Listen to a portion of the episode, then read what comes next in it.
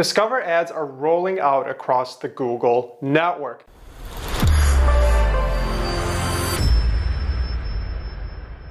In a previous video, I talked about Discover Ads and how it's reaching about 800,000 users in this new feed that's going to be audience driven. For a long time, Google has been a superior choice in terms of the intent based search because you know the keywords that people are going to search for in terms of making a conversion or a sale. Now, with Discover Ads, Google is determining how it can be on par with Facebook because Facebook has a tremendous reach of 2.9 billion users, and Google is starting to work with its sophisticated machine learning algorithms to not only work in the Discover feed, but take those ads and move them to Gmail and also YouTube, which is going to be closer to about a 2.5, 2.6 billion reach, which is almost on par with Facebook. So this is going to give a new layer of depth to the type of promotions you can run on the Discovered network. They're reserving only one slot, which is going to be slot number three for the ad, and it's it's going to depend heavily on your art or your creative and how good your images are.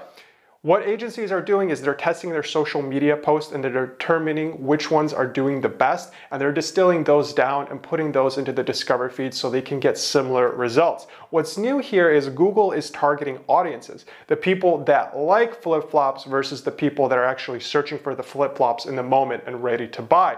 So those are going to be two different habits in terms of customers, but it gives you a layer of depth that was only available on Facebook and you would have to compound the two networks together. Now this compounding effect is going to happen on the Google network and you're going to start seeing a lot more high quality audiences and high quality advertising. There is a bar for display advertising and as good as your art can get is going to help you achieve the maximum results possible. If you've been using Discover Ads or if you have any questions about Discover Ads, drop me a comment here below and I'd love to hear your take on it.